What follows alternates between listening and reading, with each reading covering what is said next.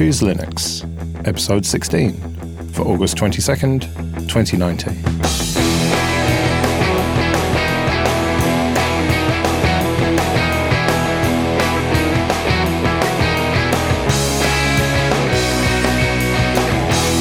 Hello and welcome to the show that captures the excitement of discovering Linux. I'm Joe.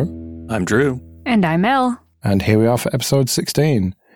And we're all back in our own homes now, having spent a week together last week, which was good fun, during which we all got together and recorded, but not for this show. No, we recorded a little segment for the new Jupiter Extras feed, which is now available. And it was you, me, and Elle all together, and we talked about Elle's trip to Hacker Summer Camp. I'm hoping that people enjoy hearing the story because I'm already ready to go back next year, and it's only been a week. Nice. Yeah, so go to extras.show slash two for that one, but be sure to subscribe because there's tons of other cool content there. But let's start this week then with distro hoppers. And last week, the random distribution button on DistroWatch gave us P C Linux O S. So what did you two make of it? So we decided to try the Plasma version, but there is a Mate desktop available, and we had some trouble with it when we first loaded it up. Elle and I were sitting on the couch in the J B studio and trying to put it on this old H P laptop, and the installer was not working. Specifically, it seemed like it had mounted something on the hard drive that it was then trying to install to, and it just wouldn't do it. It it just kept going back to the partitioning screen. Eventually, what did we do? We turned it off and turned it back on again, and it worked just fine, but it was a strange issue having that the first time we tried to run it.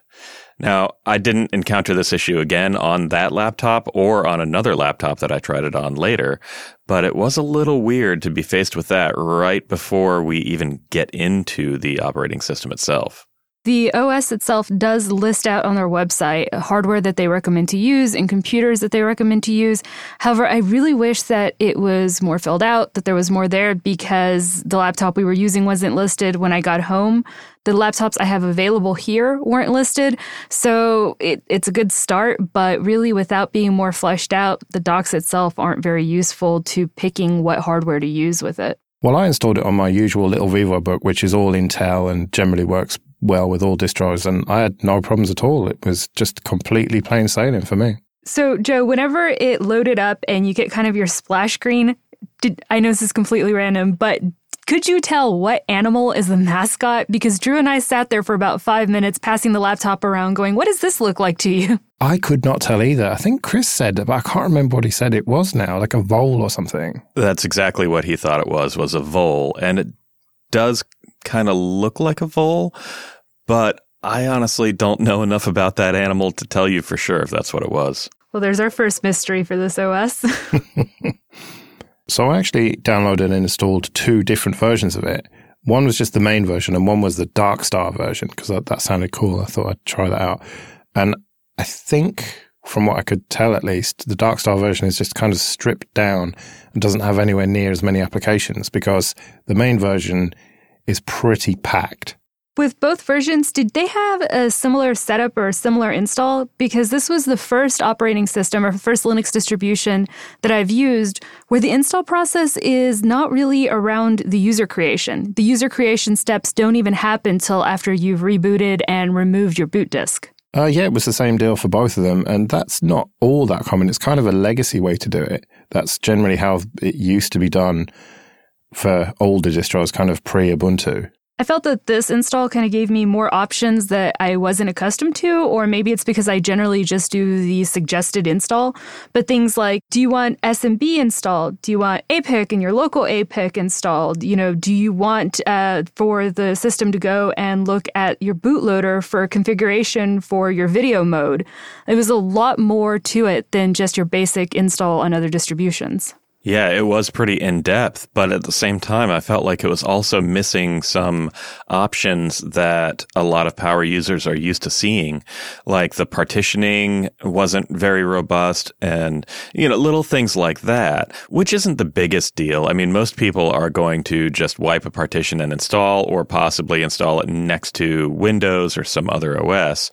So ultimately, you know, I just, I found the options that were included a little weird in how professional they were, while it was missing some other standards that I was used to. While I was installing it alongside a couple of other distros and I had no problem with it, I didn't really notice anything missing, anything that I would want. So no complaints from me.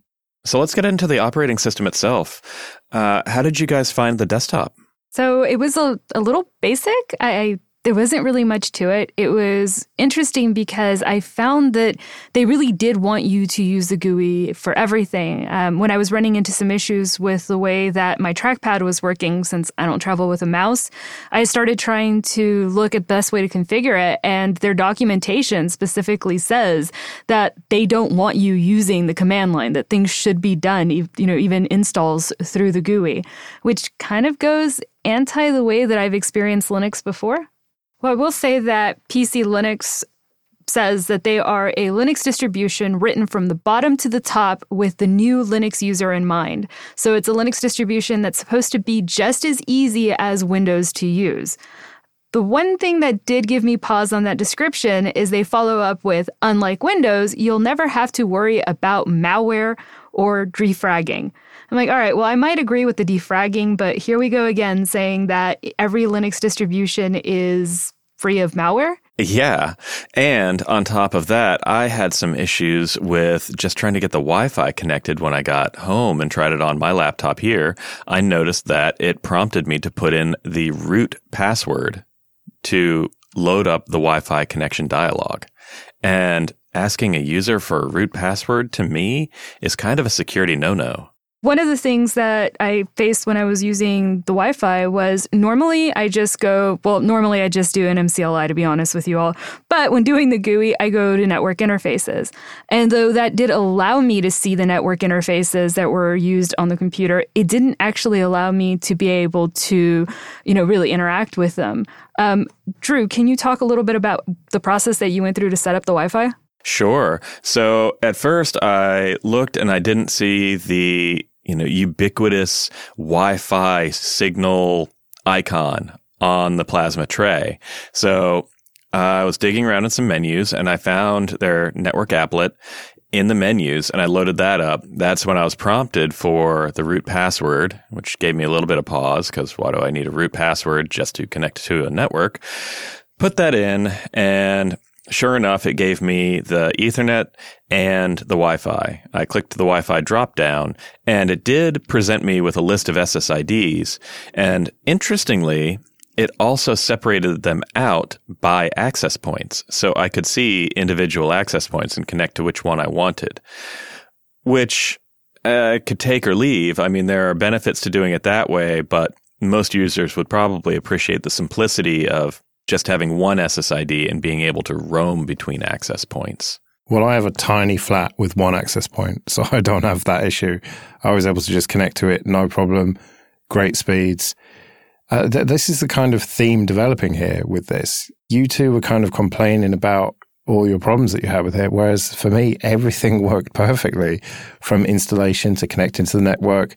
Then it prompted me to update and said, do you want to do an apt-get upgrade? And I was like, yes. And so then it did that. And then I yeah, proceeded to use Synaptic to install applications, and that worked fine. I just had very few problems with it, whereas it seems that you two just were kind of nothing but problems here. I think this has a lot to do with why they have that section on their website talking about which hardware and which laptops they recommend using it. Um, unfortunately, I just don't know what the answer is to how to get more information into those docs. Yeah, and the issues that I had, I was running on uh, my trusty ThinkPad X one Carbon, which has all Intel, everything, and it's usually pretty basic as far as Linux support. I did have one weird issue, though, because I was trying to set up all the things that I would normally use for work, and Mumble is one of the key things. That's what we're using right now to talk to each other. And that was pre-installed. So I thought, okay, great. Tried to open it, and it gave me this weird error about a database. And so I was like, okay, tried to kind of uninstall it, reinstall it, nothing. And then I Googled it, and then it turned out to be a dependency that it was missing. So I installed that, and then it worked perfectly. So it's a bit strange to bundle software without the relevant dependencies, so it just doesn't work.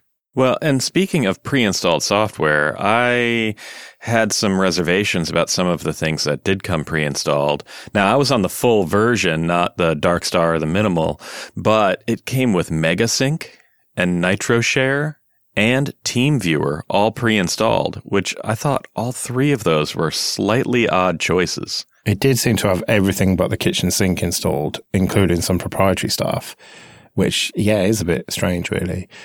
And I tried to install Chrome, and with it not being SUSE, Fedora, or Ubuntu, there's not really any installation options from the Chrome website. So I just thought, well, let me just see if it's in the repos. And it was.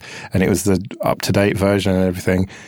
So that was a bit strange as well. I'd, I've never seen that, I don't think, bundled Chrome in the repos. Yeah, just all around, it kind of feels like a curious distro, and I'm really not sure what to think about it. I mean, it's perfectly serviceable, but just some of the design decisions and uh, some of their custom tooling, just, I don't know. I, it, I don't quite feel like it's for me. It just doesn't gel. I will say that with everything I experienced in trying to troubleshoot and Googling answers, I can tell that this O S is definitely created from love, because I found a guide from two thousand six where they created the P C Linux O S User's Guide that is straight written, like you could print it out and have a book. It is, you know, has a table of contents. It has pictures. It shows someone exactly how to get started. And I'm even seeing that transitioned into their wiki that also has a full-time chat room going. So you can tell that they really take pride and are trying to do what's best for this operating system. Now, I mentioned apt-get to do the updates, and I was able to use that for installation as well, although not just apt, you had to do the apt-get, and that all worked perfectly. But curiously, this is an R P M-based distro, and there was no yum and no D N F. Yeah, it all felt a little strange loading up Synaptic for an R P M-based distro, but apparently they're using something called apt R P M, which I hadn't really heard of before. But it all worked perfectly well, and Synaptic is my G U I software center of choice. It's stripped down enough to be lean, but it's got just the right features that I need. I don't need any more than that. So I was quite happy with it. I was kind of comfortable with Ubuntu and stuff.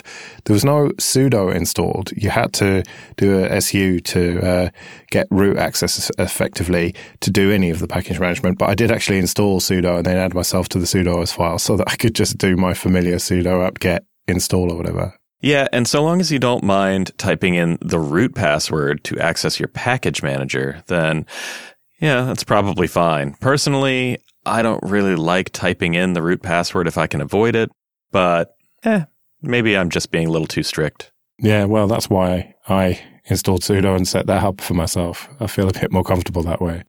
Well, it's interesting that you took that step, uh, Joe, because as I'm going through the documentation on their site, I found a, the Ten Commandments for Linux users.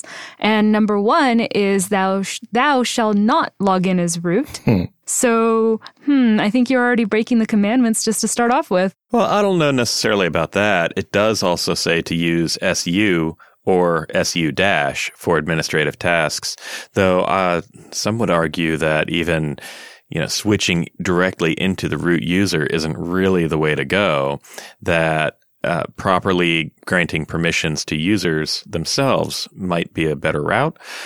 But that's kind of a bigger philosophical discussion than we should really get into here.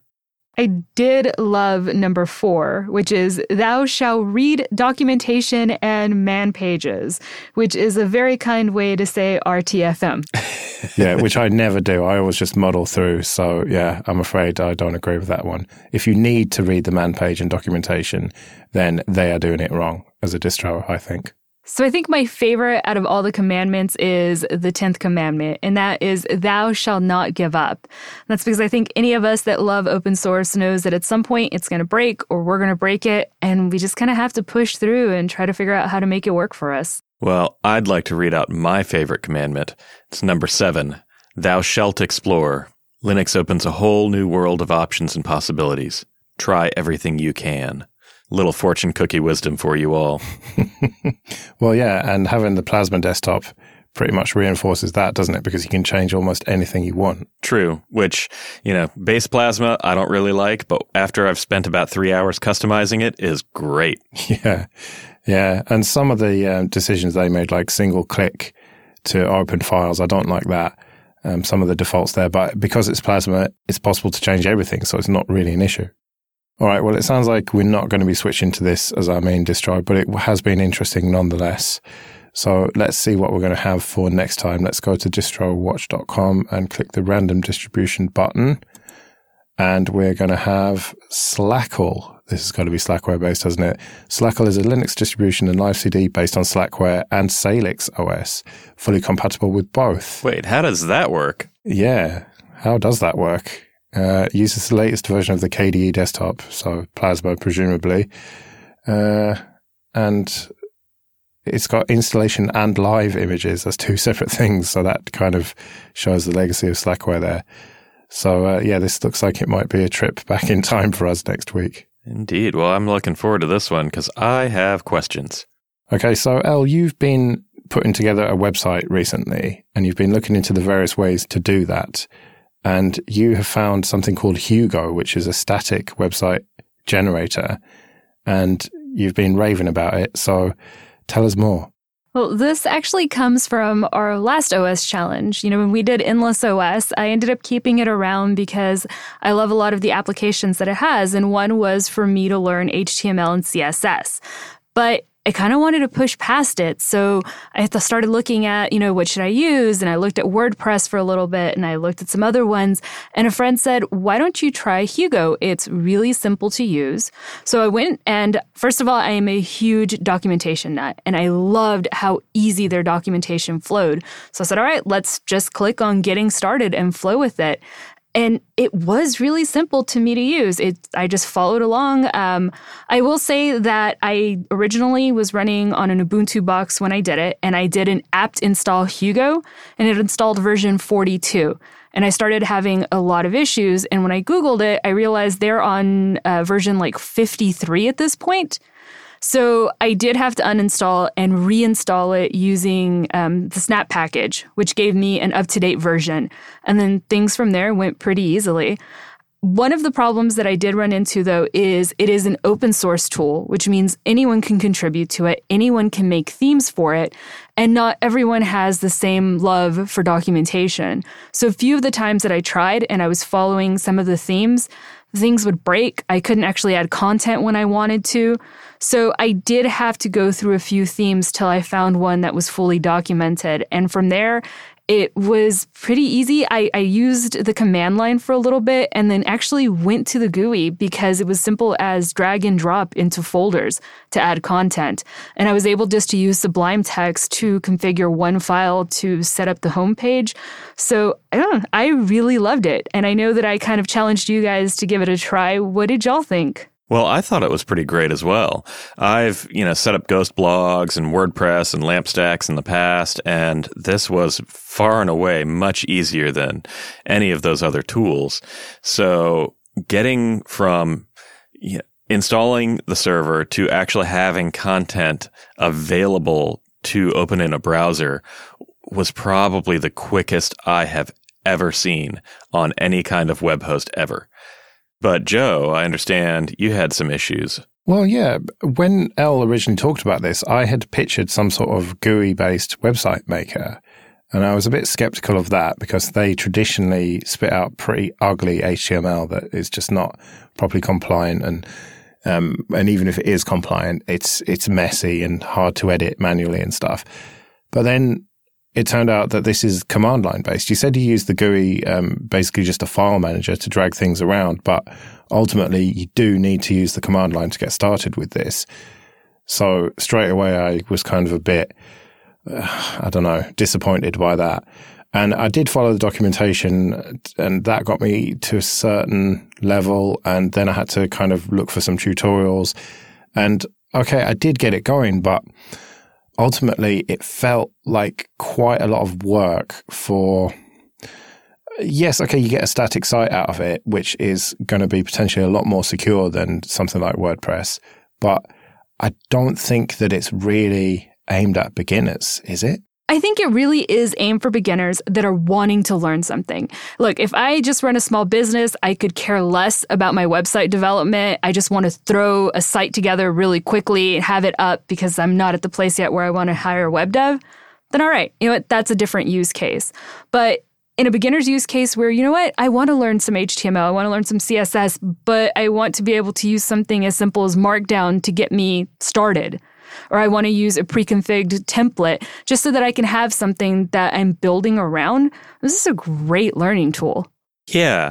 And while it's not like Wix or Squarespace or, you know, even a hosted WordPress instance, it does give you that flexibility to adjust the content yourself, to really get your hands dirty and change how it's displaying the content through the theming engine, and then add Markdown on top of it to create content, which I really, really respect. So I don't know if I would say it's beginner, but maybe intermediate.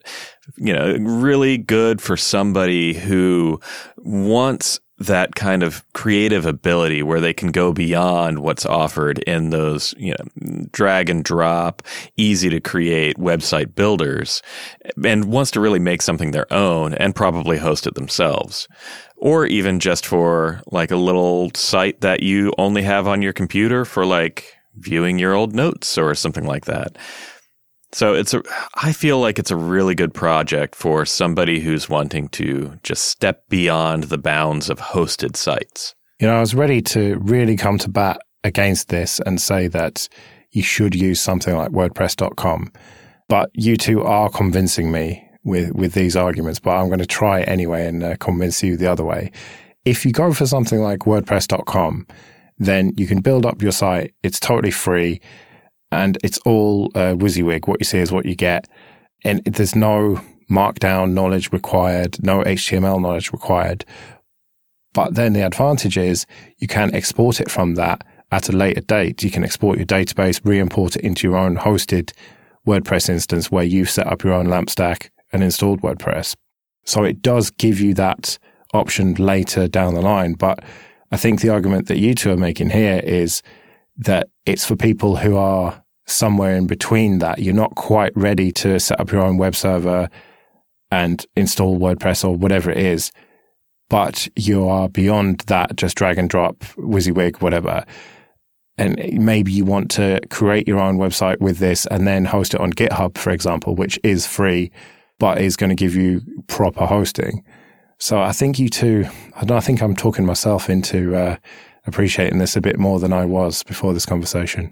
It's one of the things that I loved is the ability to use GitHub, because as I'm learning, I had my static page that I made just with their guide, and that was up. And I could have a different branch where I'm trying new things. I'm trying them locally and pushing them up to see how it affected before merging it.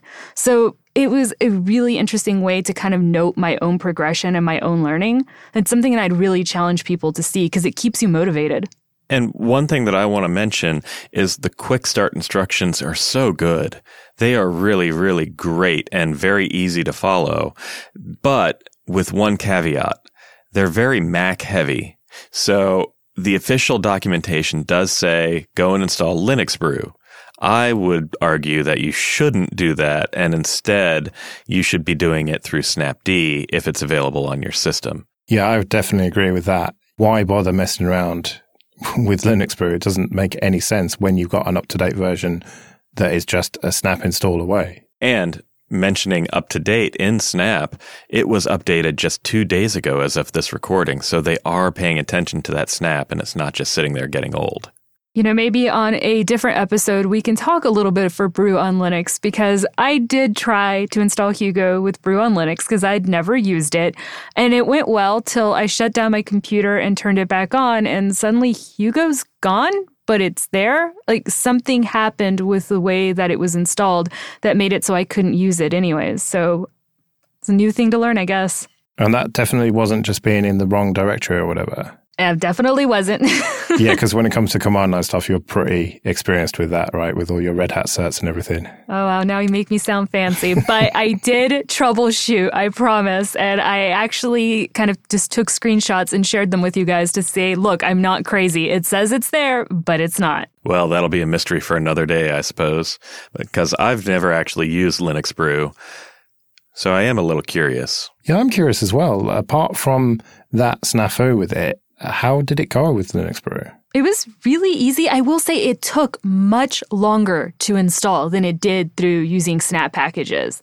Considerably. It, it is a bit more verbose, so it's like walking you through it, showing you the progression. But I would say it probably took triple the amount of time to install than it did through snapd. So I didn't get hugely far with it, I must admit.